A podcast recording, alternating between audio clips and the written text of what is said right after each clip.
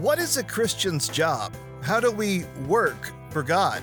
Let's talk about that. Hi, I'm Josh. Welcome to Honestly Radio. The Apostle Paul encourages us to work hard to show the results of our salvation. Philippians chapter 2 verse 13 lets us know we're not alone. For God is working in you, giving you the desire and the power to do what pleases him.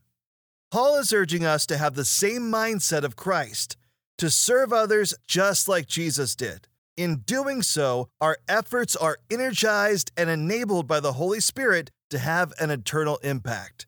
I pray you embrace God's Word. Thank you for joining us on Honestly Radio. Embrace Jesus Christ, embrace true purpose.